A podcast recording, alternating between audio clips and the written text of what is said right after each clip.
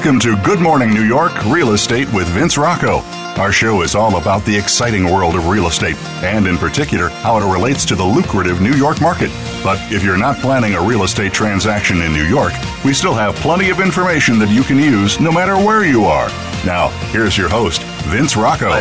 Good morning, everybody, and welcome back to the program. This is Good Morning New York, and I am your host, Vince Rocco. I'd like to welcome my listeners in the United States and around the world. We are live from New York City as usual. Good morning to everybody here in the room. Niall Lundgren is here. Good morning. Rachel Altschuler, Matthew Cohen, Good and morning. Deborah Hoffman. How Good is morning. everybody? Doing all right? You look tan. Are you tan? Uh, yeah, a little bit. A little bit. Okay. we say this every Some time. are. you look good. I don't know if it's the lighting in the room or not, but all of a sudden I looked and I said, "Oops, he's got very white teeth and tan, tan face." Wow, you got a girlfriend? Uh, I go outside. I go outside. And, and Perul is having a real New York moment. I she know. is stuck in a pre-war elevator that holds two people. Oh Jesus! And she's still in the elevator. Uh, I just got this email. Just She- got it. I was Just got the texting with her. I email. told her, you know, maybe it's just time for you to meditate. Well, well, That's a good point. Love him. Love him. Well, but She wait a minute. Is somebody else in the about elevator that. with her, or is she I don't know. Best thing I've heard. I don't know. I don't know, but she can while. get them. She can convince them to meditate. I'm as sure well. she can.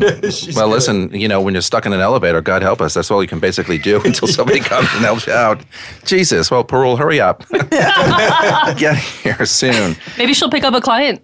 It- it- you never know. Yeah. Mm-hmm. This is what goes She on, would. right? She's talented enough. Anyway, the number of rentals on the market in Manhattan surged last month, but prices in the borough continue to basically flatline. Median residential rents hit $3,400 in May, up just 0.6% over year over year and down 0.4% from April, according to a report released recently by Douglas Elliman. Meanwhile, listing inventory shot up shot up 21.2% for a year over year increase. For the past 2 years, rents in Manhattan have steadily grown, but the upward climb came to a halt in March when median rents fell 2.8%. Prices bounced back slightly in April, continuing the borough's sideways trajectory. The price growth in the borough can be primarily attributed to entry level to mid tier level rentals. Remember how the Obamas are renting a castle in D.C. once they leave the White House? Well, the owners of that said castle, Joe and Giovanna Lockhart, have to move somewhere to make room for the first family, and now we know where. According to city records, the Lockharts have paid just $5.5 million for a pad at 415 Greenwich Street in Tribeca. Joe Lockhart served as White House press secretary for Bill Clinton from 1998 to 2000. And as of February 2016, he was named as the executive vice president of communications for the NFL. Hence, his move to New York. His wife, Giovanna, is the Washington editor of Glamour magazine.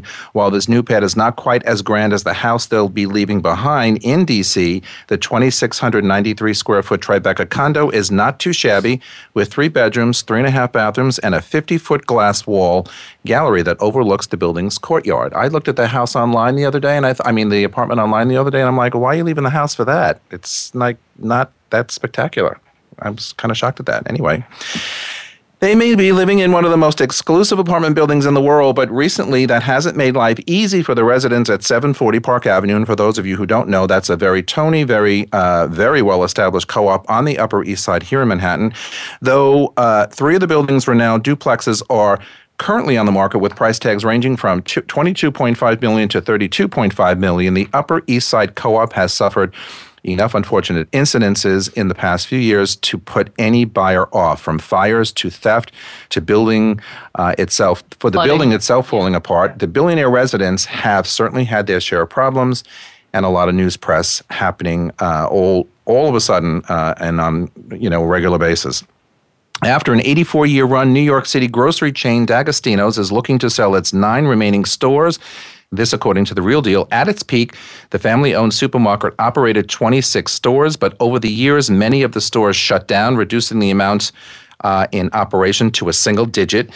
Facing tough competition from chains like Whole Foods, Trader Joe's, and many delivery services that continue to. Pop. These guys are crazy. It's a disco. You have a disco light in your microphone. my, my disco light, and it's Just always for- an 800 number two. Just for all the listeners, he has an iPhone that when it rings, it, it brightens flashes. up and flashes, and we're And just dancing. And the We're in a dark room, The so studio's it dark with black lights room. and it's flashing. Actually, purple, purple lights. I'm reading news copy and I see five people dancing. I was like, Disco okay, what am I missing? Inferno. Facing tough competition from chains like Whole Foods, Trader Joe's, and the many delivery services that continue to pop up, as well as rising rent prices, the family owned supermarket D'Agostino's may be ending its independent run after years of struggling. That made me sad. I was a D'Agostino lover for years. Wow, always great stuff. Real estate maven Louise Sunshine has resigned from brokerage firm Compass, as we reported last week, and this week it has been reported that she is campaigning for Donald Trump.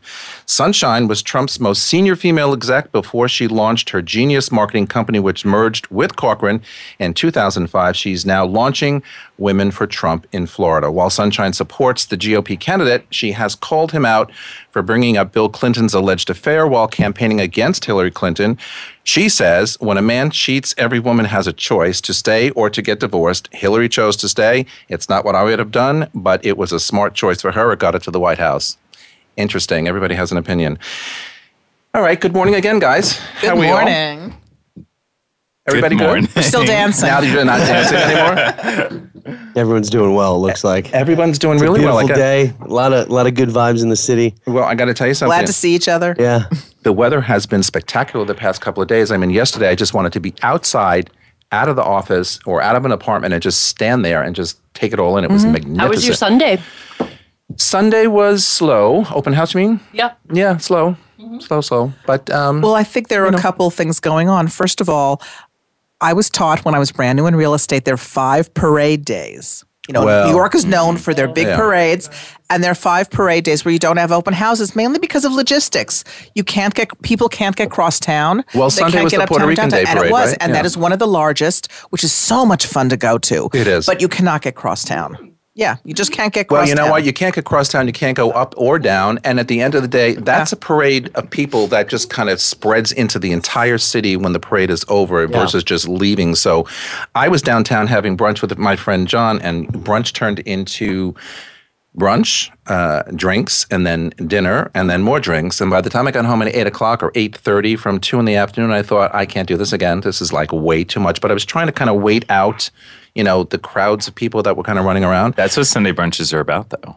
Prolonged Well, brunch on Sunday. But one meal would be fine. But after that dinner, and it was a nice Yeah. pasta dinner, and I'm thinking, Who was walking jet then? Oh, Jet was home. She was home. Jet was The whole time? She was home the whole Strong time. bladder. Yeah. Well, she's yeah, she's pretty strong with that. But of course, the minute I walk in the door, she's jumping all over the place, wanting to go outside. But um, My two open houses actually had a pickup in attendance, but maybe it's because one was downtown and one was in Harlem, so they didn't have to do a Central That's Park. right. You're right. all right. Well, let me ask you that. So, was Harlem better than downtown, or was downtown better than Harlem? Exact same number of groups. Well, okay. Yeah. I had Brooklyn. I had two parties, but quality versus quantity. Um, and then Chelsea, I had seven. I and saw your have- new listing in Brooklyn. It looks beautiful. Yeah, It really it's does. so pretty. And then I have uh, Chelsea six twenty five for a condo.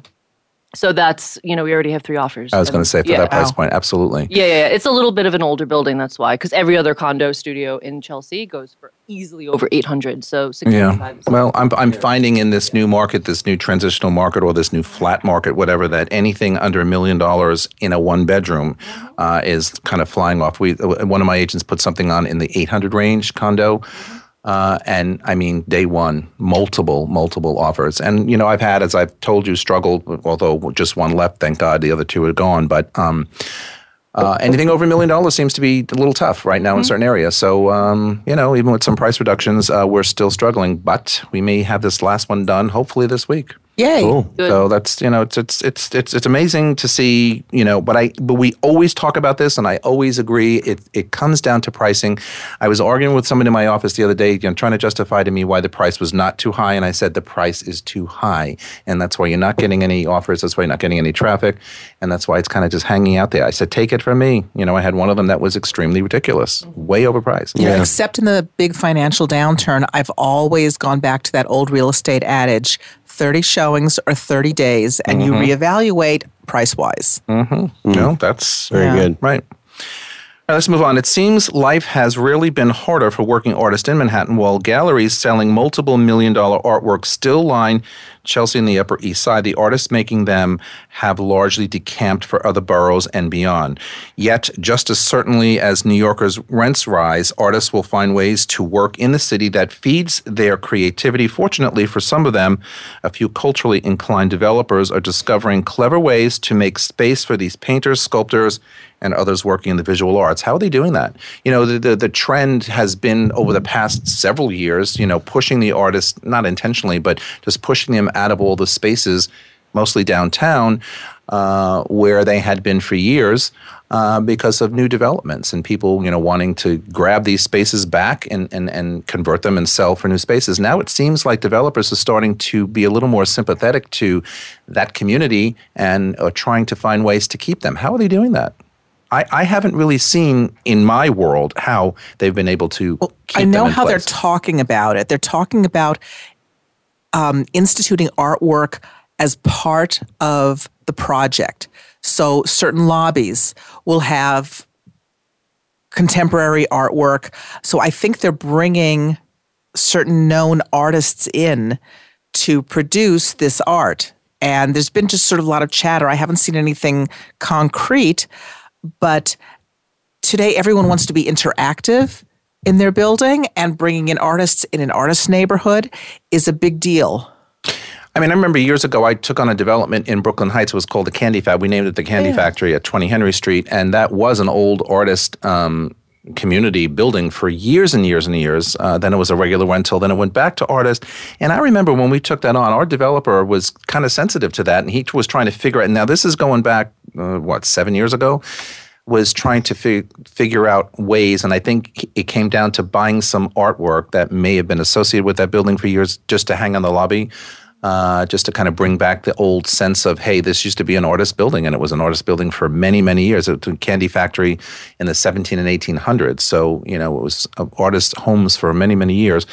Um, I just find it interesting how, you know, we can have all these high flying galleries, you know, in certain parts of the city, in the newer areas of the city. But what happens to the old artist that used to be around and you're still painting and still drawing and still doing all this stuff? Well, I, I think there's a couple of interesting things to, to note here. I mean, at first, um, when you look at where you know areas are gentrifying in, in different neighborhoods, you see where the artists are going. So the artists are kind of generally on the uh, the frontier of that, um, along with the hipsters, et cetera.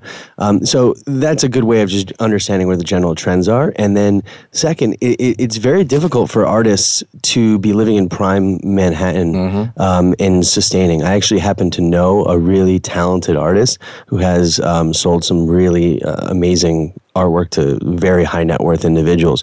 He lives in his studio on the Upper West Side. Um, it has a backyard. It's a ground level studio, really tiny, but has a backyard. So he's extremely creative there.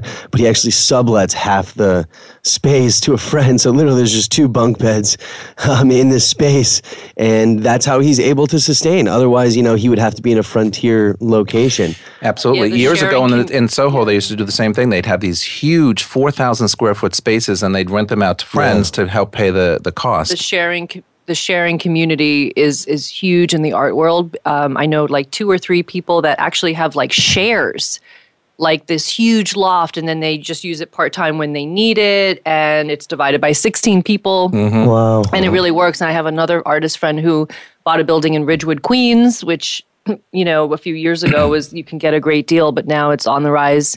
Um, but with the L train not working, may may not be on the rise anymore, Stalling, but yeah. maybe No stalling. pun yeah. intended. Yeah, exactly. to go off of what Niall was saying about gentrification, if you look at areas that everyone think is over gentrified, not over gentrified, but is not a good place to buy anymore because it's already there.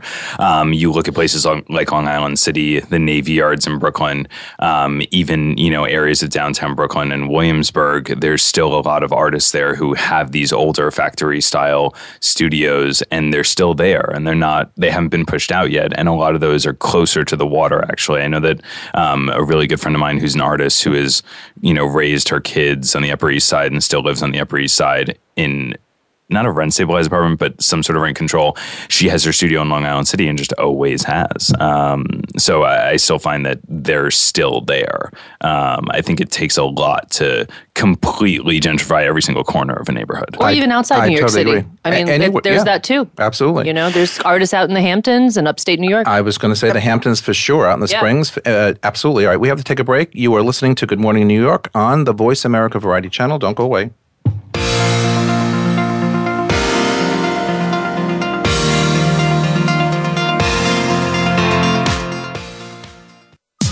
Streaming live.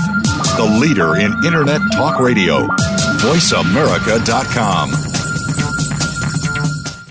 Put Blue Realty Group to work for you. Blue Realty Group is a full service luxury real estate brokerage firm in Manhattan. With our global reach, unrivaled marketing capabilities, and veteran team, Blue serves some of the world's most exclusive and high profile buyers and sellers. Visit us today at BlueRealtyGroup.com. At Blue Realty Group, we feel that people matter and results count. Our mission with you is to meet and deliver expectations to drive the results you want.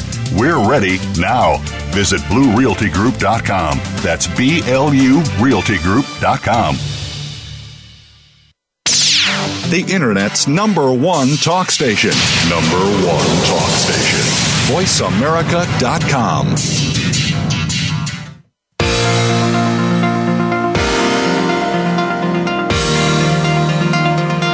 You are listening to Good Morning New York Real Estate with Vince Rocco.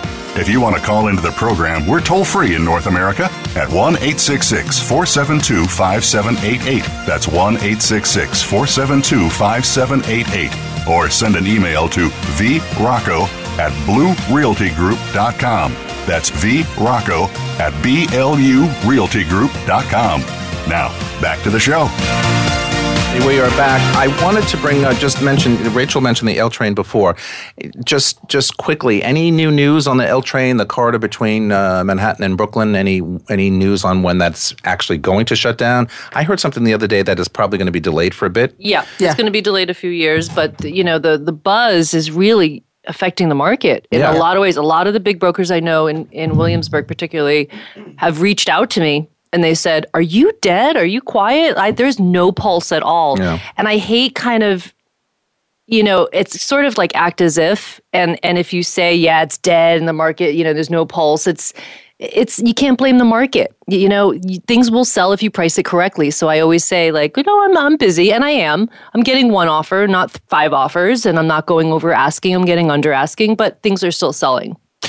I'm I would think that they almost have to. I mean, even if it does shut down at some point, uh, delay People or will use another train, the G or M. They, will use Uber yeah, or Via. Right. They will work from buses, home. And the whole new ferry system that yeah, they're and implementing. The water, the water ferries. And I've yeah. said for years, Dumbo, mm-hmm. you know, not too far away, right, is not exactly. that easy to commute to and from. And then yeah. people do it all the time, and it's a very hustling, hustle and bustle neighborhood. But mm-hmm. you know, people do have um, a lot of agents still say, "Oh my god, oh my god, how am I going to sell this Unity?" And you got to take the L train to get there. It's like you know, if it's priced right, you'll sell it. I mean, it's not a big deal. First of all, the L train's usually so crowded you can't even get on it. I so know, I know. well, that's that's part of the problem. There's the secret. All right, moving on. Visitors to a recent open house at a co-op on East 14th Street might have thought they were experiencing a computer rendering come to life. The alcove studio was filled with clean line contemporary furniture, a large boxy sofa, a desk with uh, faceted legs, a sculptured uh, coffee table resembling the um, one designed by Naguchi. Is that how you say his name? Naguchi? Where, where, I like his stuff. But nearly all of it was made from corrugated plastic with a blank white surface. So was the art hanging on the walls uh, also, and was uh, and so was the bed. However, unsettling, it was no hallucination. What the visitors were seeing was one of the latest interventions in home staging, lightweight, flat pack faux furniture sleek enough to enable buyers to visualize what an empty home would look like rather than it being fully furnished or um, virtually staged. So I, I have to tell you something. When I read this story, it's the first time I've heard about it. I mean, how could corrugated plastic and cardboard in furniture shapes make a room look livable? I mean, have you come across this at all? So, what I would love to know is we talked about the viewings is it in contract? Did they get offers? That's what I want to know. Mm. Because I don't know, but the biggest question is is it better than traditional staging? And I'm going to ask this question because I have Well- something coming up that I want all of your opinions on. I'm going to meet a stager tomorrow at one of my listings. And, you know, when I read this, I thought, I don't know, maybe this makes sense. Well, let's talk about cost. Do you have any idea? Well, that's exactly what I was going to say. That's And why if I it's a tenth of the cost and it just looks good, I mean, you, know, you all have buyers who, you know, I think I did it with one of Deb's when we showed I showed that studio with you. We sat down on the couch. Yes. a lot, a lot of buyers like to sit there on the couch and say, okay, Absolutely. But can you're going I- to make them sit can I on be- cardboard? can I be here? You know, versus Yeah. it being empty, right? So, I, I don't know. It's it's it's interesting. I'm just really curious Well, about the is cost. the I think- agent paying or is the seller paying? Hmm. That's Yeah, the see, that- huge difference. So when you do virtual renderings, typically the agent pays out of their budget because it's not very costly. Um, traditional staging is thousands and thousands of dollars paid by the seller, which is why most don't want to do that. So if it's something that the agent can pay out of their budget, I say it's the best of both worlds. But I, I agree. Uh, but there have been times, and I've been caught up in this, where Mm-hmm. I have had to pitch in in the staging, and I just did this last year. Oh, yeah. Actually, Mm-hmm. you, uh, Rachel, you actually were in the apartment uh, over at the 505. Oh, at the first floor, The first yep. Mm-hmm. floor one. Because the seller would not do it, and it was empty, and it just didn't show well. So, you know, we had to do what we had to do. And I have to tell you something, and this is why I'm a big believer in staging. The apartment sold within two weeks, so it was worth the whatever cost it, it, it was to my partner and I. But if we didn't do that, it wouldn't have sold, and we were right at the end of that listing, and we probably would have lost it. So, that- sometimes you got to Yeah. do. That's what I was going to say, and that's actually why I love not sound like an advertisement, but that's why I love my group at Corbia is it's a very pro staging community, mm-hmm. and I think that it's staging is something that's compared to renovating too much. And i think that when it comes to staging the more you put into it the more you're going to get out of it in terms of the sale. Whereas when you're renovating sometimes you can do cheap renovations that look really beautiful and still sell it at a high price. But i think staging is something that needs to be very delicate and done very correctly. Yes, I wanted to ask you about that because it's a very good point. Because sometimes people over renovate, and even when they're just doing it to sell, they over renovate or they do things that are not, you know, bland enough or, or generic enough. They they do it to their taste, and people walk in and say, "Oh, I mean, this is." And then when you say, "Well, it was just renovated," well, it's ugly, too mm-hmm. personal, too, too unique. personal. Right. Yeah, Renovate But- to a broad scale. Right. But getting back Totally. to staging, another thing, as you mentioned, sitting on the furniture, is I sell a lot of estate apartments. And with those, the people always ask, should I empty the apartment? The mm-hmm. furniture is 400 years old. It's, mm-hmm. you know, whatever.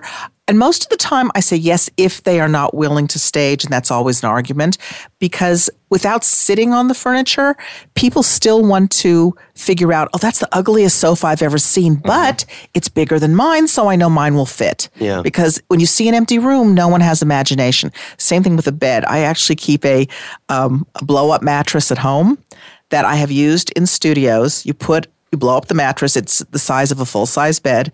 You put it on two big uh, toilet paper crates from the supermarket, and you and you put a sh- and you put a blanket on. No, really, if this is if your um, homeowner has a studio and will not pay for staging. But do you do the rest of the apartment or just the blow up? There's usually not enough room, but it's something to give it. I do that, and sometimes I'll bring in a bistro table and chairs. I, Yeah. I, I live in a house, so I store all this. I feel like you have to go all the way. that. Mm-hmm. You can't half stage. It's always weird when there's just like one bed and then mm-hmm. Right. nothing. No, it I doesn't feel like a do home. around, you have to and go I only all the do way. this in studios. Yeah. You're right. I agree Yeah. with you. But many times there is the argument mm-hmm. that the you could show statistics about how much more a person is going to get if they stage it, but many people really dig in their heels and they're not going to do it. Let me ask a question because we're all in this business, so we all walk into apartments that are either staged, uh, fully furnished because they're lived in, or empty.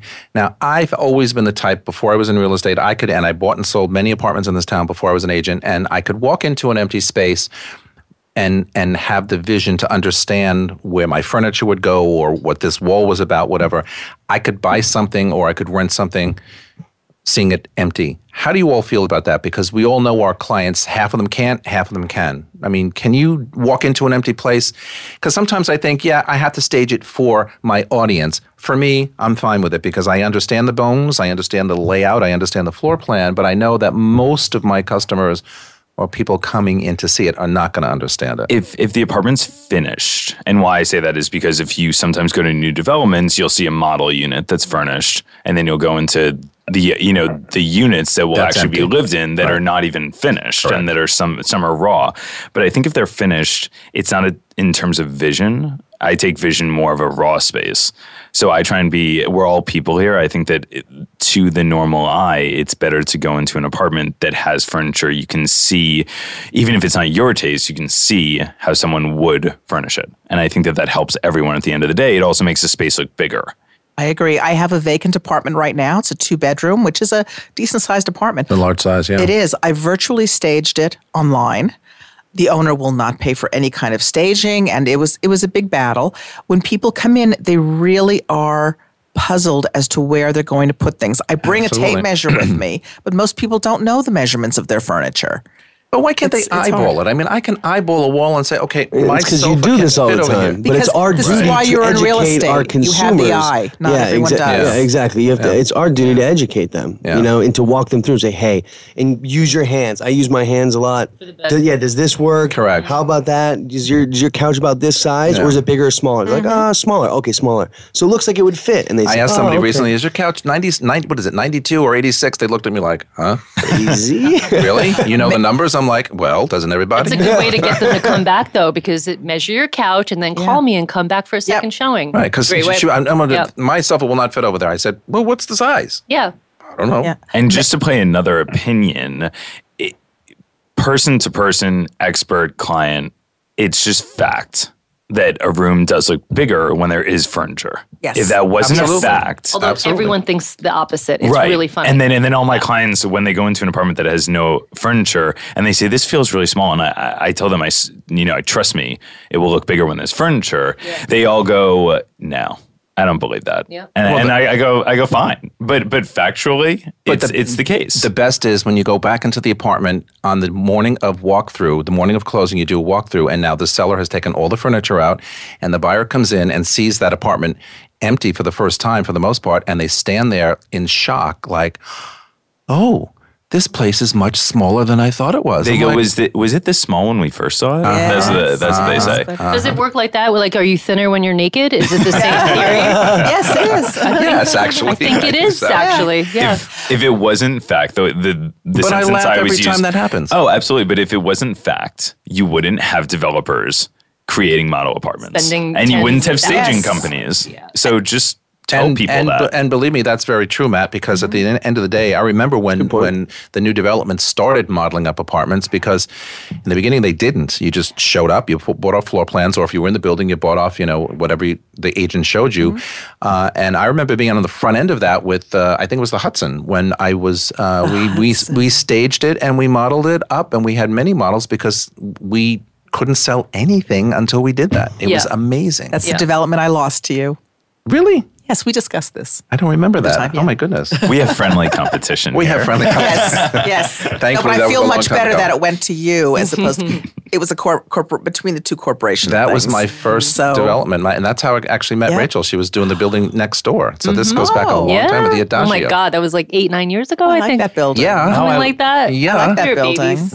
You did Oh, the but, you know, coming back to the original uh, article that you read, Uh-huh. Vince, about these strange cardboard things, whatever. When I first started in the business, there was an agent who took a, a good sized two bedroom apartment on the Upper West Side that was vacant Mm-hmm. and took masking tape and put furniture on the floors with Isn't that masking tape, which I found a little confusing, but she also wrote out masking tape the measurements of the couch, of the table. Oh, that's a lot of work. You know, it was, but these this was in the days before we had staging, before we even had professional photographers. This was, and I was, I didn't know if I should be confused being in the space. But if you really knew your measurements of your furniture, I found it helpful. But most people don't, as, as Rachel said. You haven't come It kind of sounds It's like walking marking off a dead body on a floor, though. That's what I think about when you're when you're Oh, it didn't look masking like it. tape like a Yeah. dead body on, And on you- the and lamp. you know It what didn't I look think like it. It about? was, everybody laughed. I think about it, it's always something because when you're buying in Manhattan, the buyer who goes to that apartment's going to say, is that tape going to ruin the floors? Mm-hmm. Yes. And and that tape better not leave scratches by the walkthrough. it's I thought it always was going to be something. when I saw so- it. Yeah. Well, it's so funny. very funny, but It's really funny. I just closed on the house that I sold in Riverdale, the house I'm always talking about. I sold a house. Yay, never sold a house before. So, anyway, we're doing the walkthrough the day before, and my buyer goes to put the blue tape on a scratch on the floor, whatever, and the contractor was one of the sellers of the house. So he was there. He said, No, no, no, don't put tape on the floor. You got to pull up the finish on the floor. And so I thought, okay, that's a first. I mean, I worked in new development for years where every buyer came in and put blue tape, you know, on the on the floor or on the That wall, That's not a good sign. That's not a good sign. Sign. So I said, well, so what are we supposed to put on the floor? Because there is a ding on the floor and we need to know that. So he put a piece of paper and, and with a weight on it. So I thought, oh, okay, if that's going to work, that's going to work.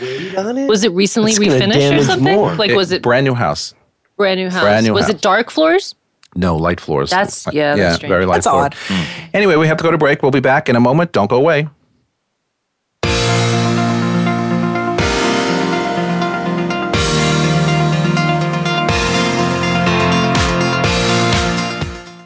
Stimulating talk Gets those synapses in the brain firing really fast. all the time. The number one internet talk station where your opinion counts. VoiceAmerica.com.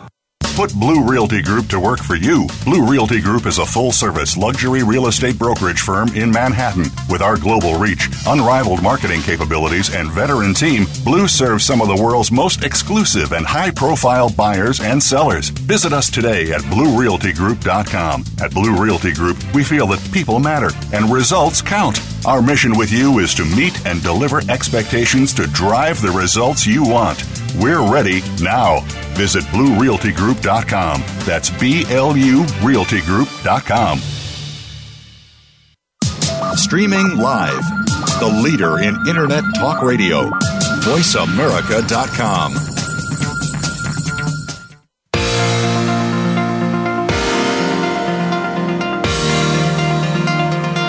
You are listening to Good Morning New York Real Estate with Vince Rocco. If you want to call into the program, we're toll free in North America at 1 866 472 5788. That's 1 866 472 5788. Or send an email to vrocco at bluerealtygroup.com. That's vrocco at blurealtygroup.com. Now, back to the show. All right, everybody, we are back. We're halfway through already. I don't even know where the time goes.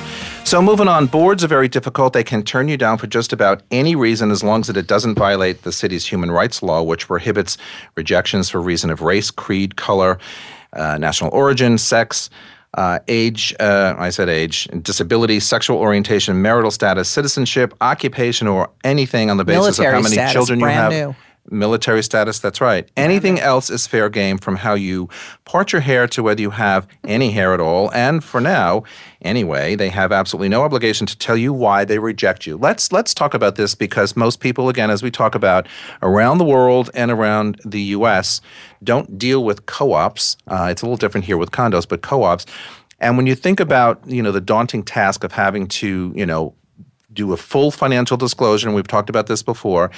You know, now you can be turned down, or you could always be turned down, and even when you have stellar, stellar uh, financials. So, what what what is this about? Explain to the, the people out there in the hinterlands what boards really are about here in this town. It really does come down I know, to it take five financial. shows I to get go yeah. so heated about this topic. but but I actually just had my first board turned down in about 10 years. And this person I thought was as we say a slam dunk into the building. It's a bit of a um, more difficult building. You're only allowed to finance 60% of your purchase price. And th- they are a little highfalutin. what was their debt to income ratio? Oh, well this was this is the story. The debt to income ratio was like 10%. It was really really nothing. Okay. The person had eight years of mortgage and maintenance payments and liquid assets after closing. What? And he was paying all cash. What? Unbelievable. Well, this is what happened. Um, the broker from another company, who is wonderful, brought someone to this building with almost an identical profile two years before. The profile was the person was a curator at a major museum, had come from Britain, and was a curator there at a major museum. And same thing, paid all cash, did every, and that person got through the board. This person we found out actually after talking to board members had the same profile was a curator here the the problem and i put this in quotes was this person was older this person who had come to mind was in his late 50s not ready to take retirement funds but all his retirement funds from the british museum were in england and what people don't realize is the british museum is part of the government there and this board, with they felt, mm-hmm. okay, everyone take your handful of salt. This board felt that even though we see the UK as a very stable country, everything's weird right now in a few months and now in a week.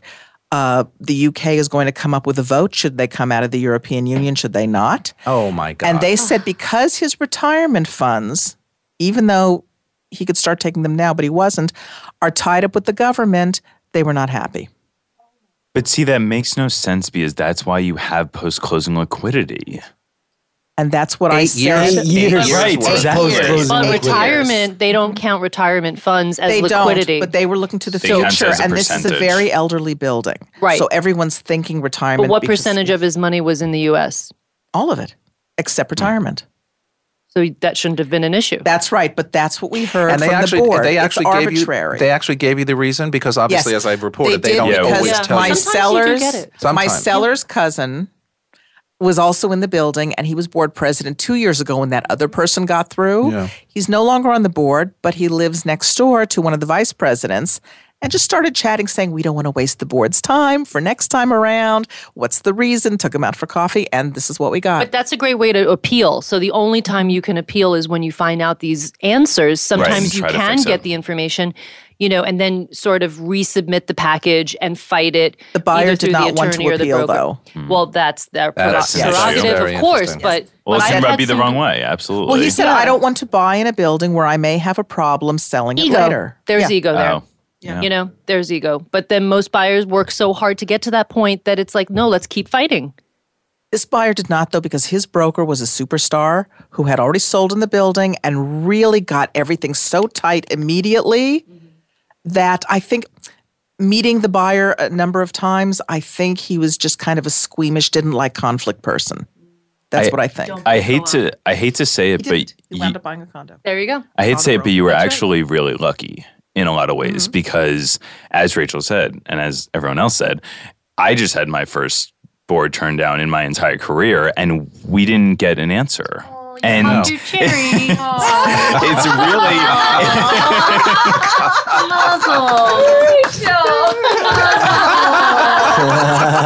I love it. the most negative cherry pop I've ever had.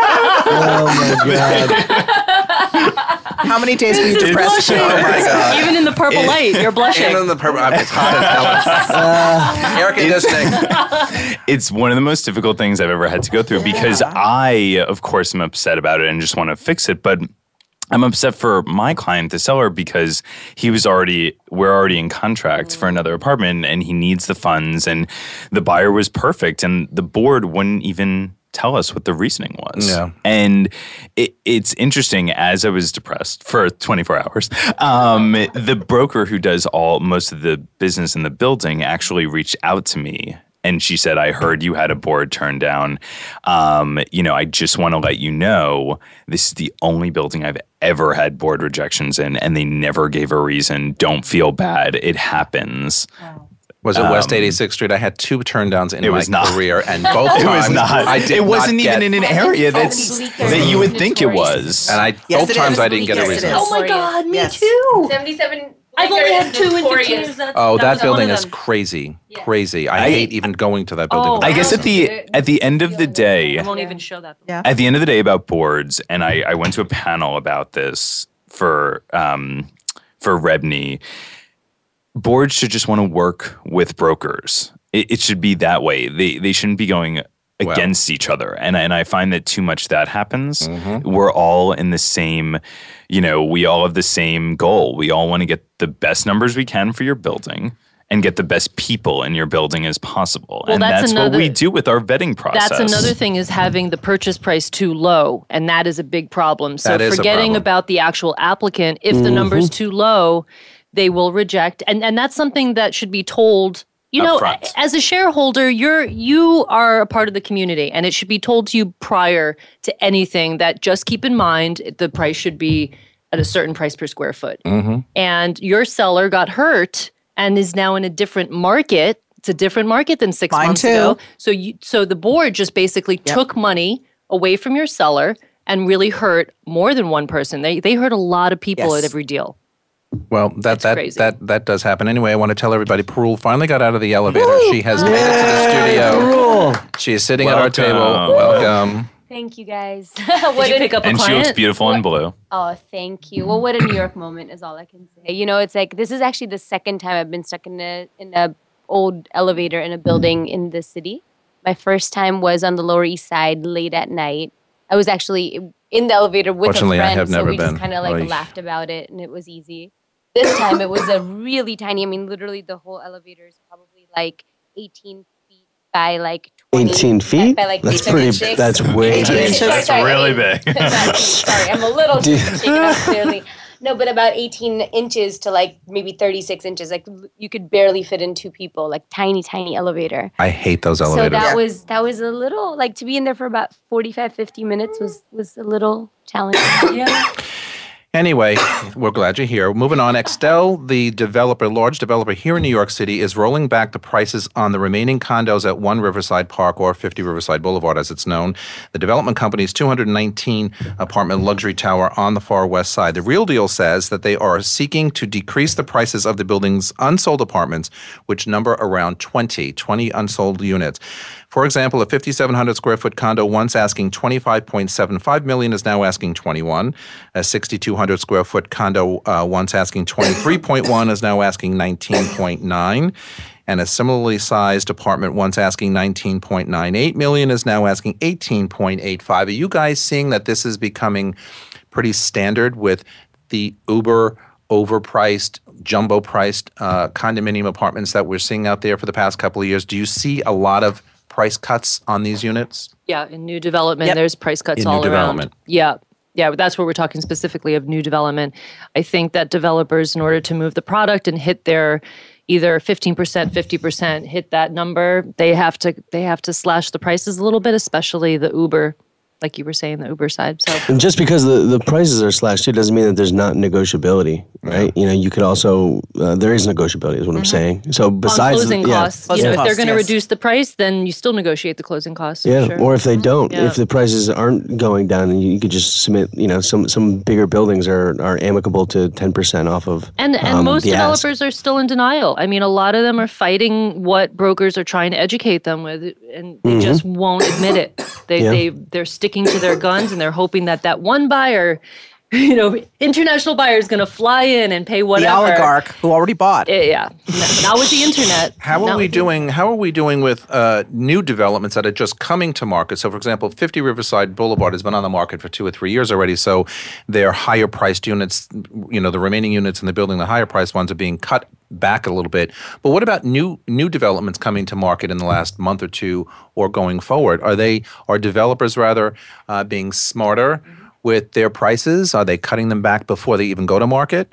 And by the way, uh, based on the, the the price that they paid for the land underneath and the way they, they priced the whole building to begin with, and the, the, the banks, you know, the, the construction loans, are they able to come to market with reduced prices? I don't know It that. depends. I think it depends Yeah. on so many situations. It depends on the developer's track record and how much he or she has done because you would hope that in that situation they understand how the market works and there will be ups and downs. Um, I think it depends on neighborhood. I find that a lot more downtown developments are not willing to negotiate as much as opposed to uptown developments. Um, I think it just depends on a lot of different factors.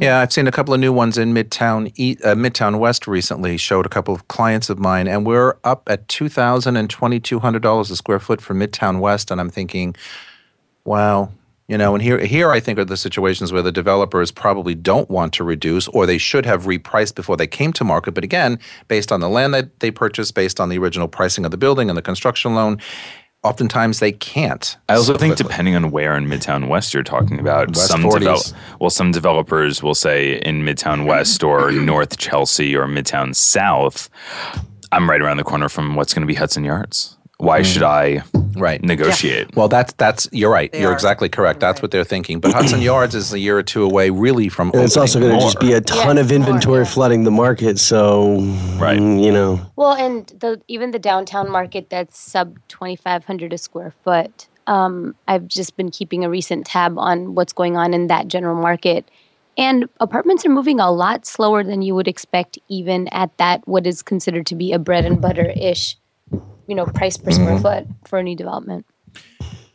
Uh, yeah, and it's just going to be interesting to see um, what's what's out there. I have a couple of new development uh, people who want to buy new development, rather, and you know they're balking at some of the prices, not downtown necessarily, but some of the prices that are two thousand dollars and up per foot. I mean, it's it's kind of wacky when I have resales at, in the fourteen, fifteen hundred dollar a foot condo buildings that are just about you know dragging along there and, and not selling so quickly. Anyway, we have to take a break.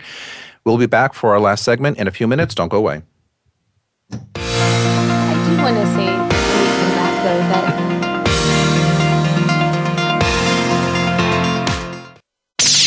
The Internet's number one talk station. Number one talk station. VoiceAmerica.com.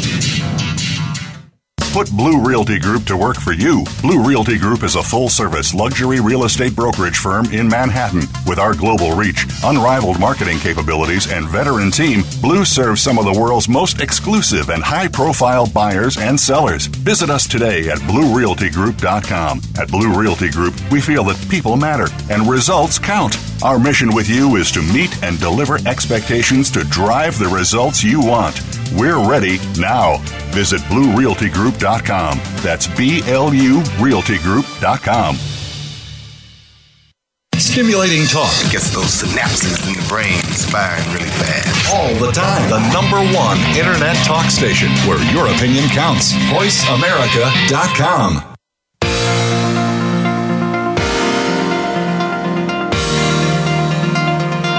You are listening to Good Morning New York Real Estate with Vince Rocco. If you want to call into the program, we're toll free in North America at 1 866 472 5788. That's 1 866 472 5788. Or send an email to vrocco at bluerealtygroup.com. That's vrocco at blurealtygroup.com. Now, back to the show.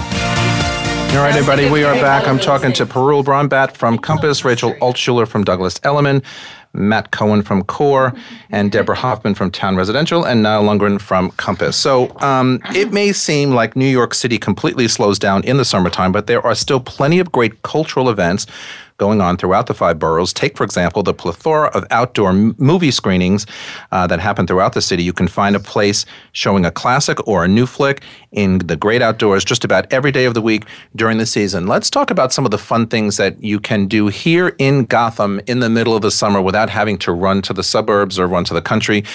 I, for one, haven't been to an outdoor movie theater in New York in years, but you know, it's on my bucket list for this summer. I'm going to do it. Just to have it, just have a little fun. A couple of us would like to correct your grammar a little bit. I think you meant plethora. Plethora. What do I Plethora. say? I was like, I was like, what are you talking about? Sounds like a body I- part. You know what? I was like, I want to go to that summer Plethora. cultural event. Touch your plethora. tough crowd, tough crowd this morning. No, no, no. But but you know what? I can hardly see my copy this morning. My eyes are not in, and it's hot in here. And disco I'm like, lights going on. Mm-hmm. Disco It's lights going on. crazy. Having a party. I can't read plethora of outdoor movie theaters. Okay. So seriously though, but are we looking at movie theaters as something to do this summer season? Yeah. I haven't done that. Bryant Park has a screen. It's you can just go down to the river and they have a screen. I also my- love Shakespeare in the Park. Yes, and but I in know, my- it is all In my that, weekly yes. newsletter three weeks ago, I had a schedule of the five boroughs and where it's not just in Manhattan. Brooklyn has a lot of them.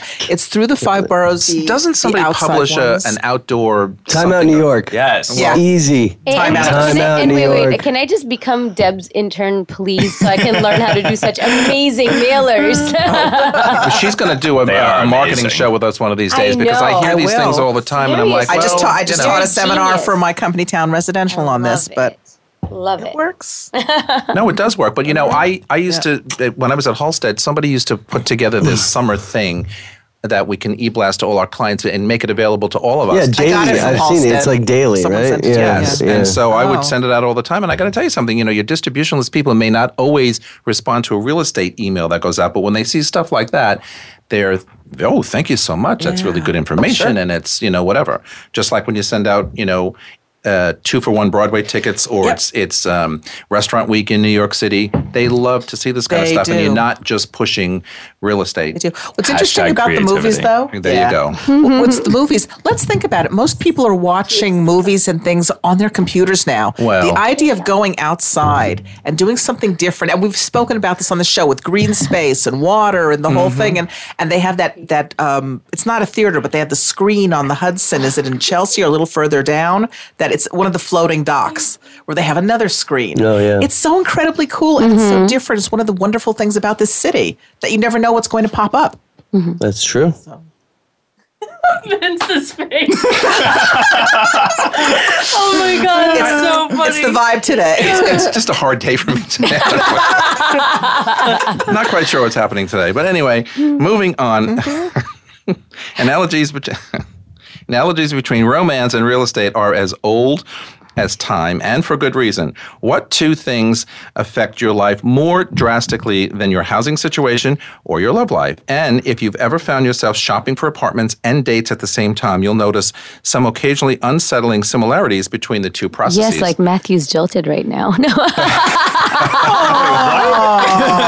What, what did I miss? I'm joking. Actually, Explain. wait. What do we think of the idea of a first date on a real estate showing? Like bringing a uh, date onto a new development Hashtag site with never. By the way, Hashtag- Rachel loves hashtags. I We hate should- hashtags. Hashtags has been done. Hey. Ooh, has it? Have you done that? Well, anyway, so here are three, Oh, three okay. quotes. Three quotes. when Testing you someone. find the one you just know, okay? The second one is know your deal breakers and pay attention to red flags. Uh-huh. And the third one is size, Size matters. a really big apartment.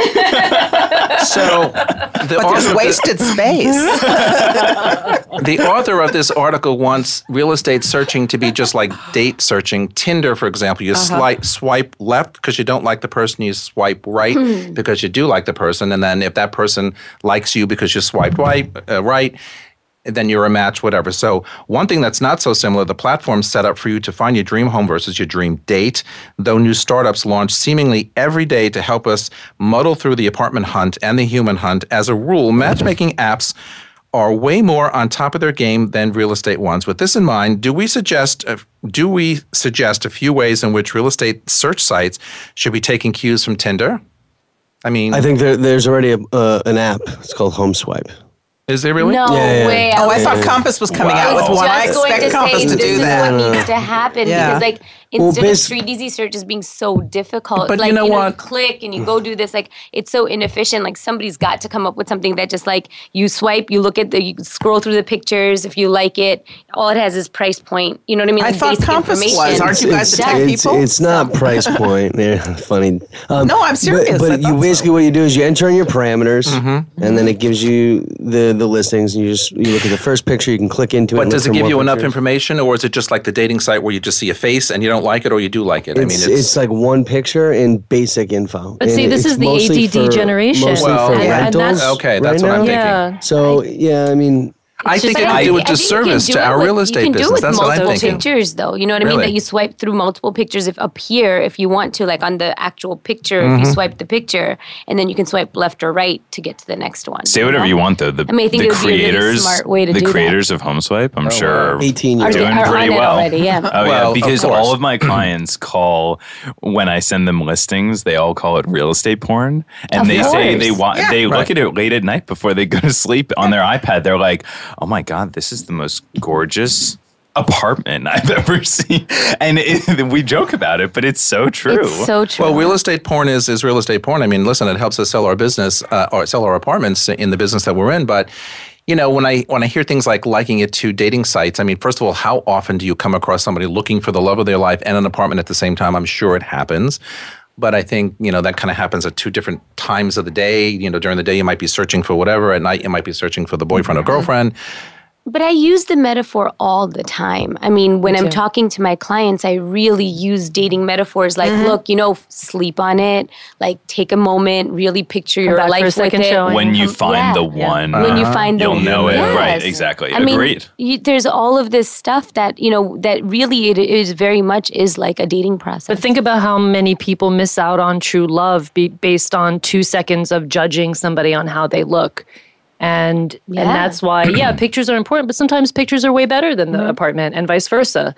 or So- never meeting anyone so or committing true. to an apartment because you Yeah. know the next great one's right around the corner. Right, and, and that no apartment Exactly. is perfect. That's right. And that you make it into your home. Yep. You know, it's, Well, if it's that- if- very much if exactly that's not like similar exactly because you look at a picture of a person and you say eh, maybe there's better or you're always looking over your shoulder we all have seen that in real estate you know you can show somebody multiple apartments and it's still not enough for them and you think well what is it that you're really looking for do you mm. even know So Right. basically, home swipe. If you're looking for commercial actors, we're here.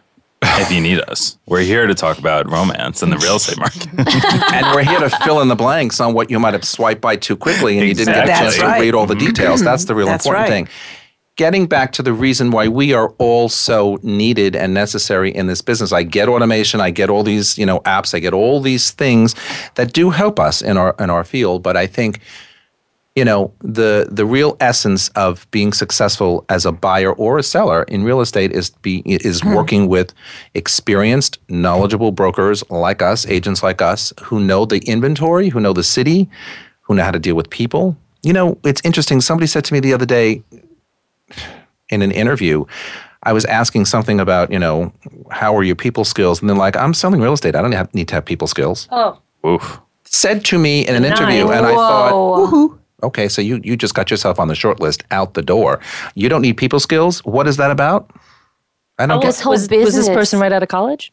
Mm, mid to late twenties. No, like second second career, early second career in, in their life. But yeah, lack of experience. That's totally. crazy. But I mean, I think you need people skills in any position in life in in in this world. I mean, you know, you don't have to be the best person out there in in skill skill wise, but I mean, you got to have some kind of people skills. But he just thought, oh no no no, this stuff sells itself. You know, I don't need to have that many. Uh, people skills, and I can tell before he even said that to me because just the interaction between us was really not happening. So I figured, okay, that's and I get along with everybody. So Yeah. what's that about? Except ca- taxi drivers. I was just going to say that. You had a good taxi and I told today. Deborah this morning I had a very good taxi experience this morning. I Yes. put my head in the phone as I always do, and the next thing I knew, we were in front of the door, and I thought, well, how'd that happen? Where's the traffic? Yeah. Totally, go. totally comfortable. He said, "Thank you, sir. Nice to see you. Have a good day. Have you a good morning, that. whatever." You needed that. I'm so happy that. for Yeah. I needed that. Yeah. I really did. Not to say on my way back, you know, whatever. Anyway, we're going to go soon. I just wanted to do, give a shout out to our friends in Orlando. I didn't want to say this at the beginning of the show because I don't want to, you know, break down all, but because it gets very emotional. But we here at Good Morning New York are very tolerant of everybody and anything in this world, and we just hope that everybody else out there is as well. When you see these ma- mass massacres occur in places uh, in in the world that we live in, it's just just not necessary, and it's just not good, and it's sad for the people who lost their lives innocently, and for the families that have to pick up the pieces and live the rest of their lives without their loved ones. And mind you, most of these young guys and girls are in their 20s and 30s, you know, and life is too short as it is. But to be cut down at that age is just amazing. So No reason. that's my little spiel. Sorry for the the the uh, the emotion at the end, but you know what? we love each other, and as Ellen DeGeneres says all the time, let's just please be kind to one another. That is our show for this week. Thanks for joining us. You can catch the show anytime on podcast or on our website voiceamerica.com or vincerocco.com for all of us at Voice America all around the world. Thanks for joining us, and let's be kind to one another. Bye now.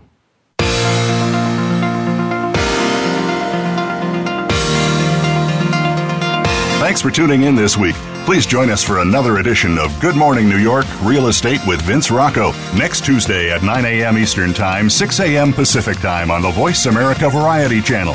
Here's hoping all of your transactions are successful ones.